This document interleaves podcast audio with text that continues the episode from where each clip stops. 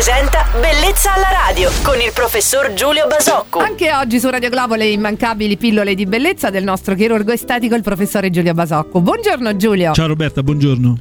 Perdere i capelli per gli uomini rappresenta un vero problema. Ci scrive un ascoltatore dice: Ho 25 anni, sto perdendo i capelli a vista d'occhio. Sento parlare di autotrapianti e chirurgia ricostruttiva del cuoio capelluto. Funzionano veramente? Cosa possiamo rispondere, Giulio? Allora, intanto facciamo una considerazione rispetto al, al vero problema che rappresentano per gli uomini, rappresenta per gli uomini la perdita di capelli. Leggevo qualche anno fa, si cercava di capire se fosse più sofferente un uomo che perdeva capelli, una donna col seno piccolo o, un, un, una persona con il naso grosso. Emerse da questo studio, non so quanto attendibile, che in realtà il disagio mal peggio vissuto era proprio quello degli uomini che perdono capelli. Che cosa fare? L'autotrapianto, la chirurgia ricostruttiva del cuoio capelluto. Diciamo che l'autotrapianto sicuramente oggi è una via, è una soluzione, è una soluzione eh, praticabile, è una soluzione assolutamente efficace, non è l'unica soluzione. Oggi esistono anche altre soluzioni che eh, prevedono per esempio il tatuaggio eh, sulla zona di,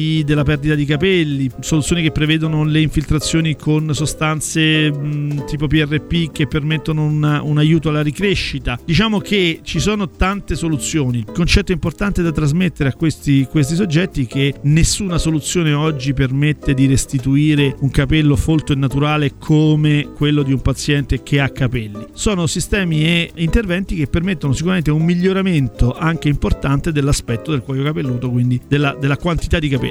Ringraziamo il nostro amico ascoltatore dunque per averci iscritto a Bellezza alla radio e radioclavo.it. Saluto anche il nostro chirurgo estetico Giulio Basocco che torna domani a quest'ora. Felice settimana Giulio. Ciao Roberta, buona settimana a tutti. Bellezza alla radio. Radio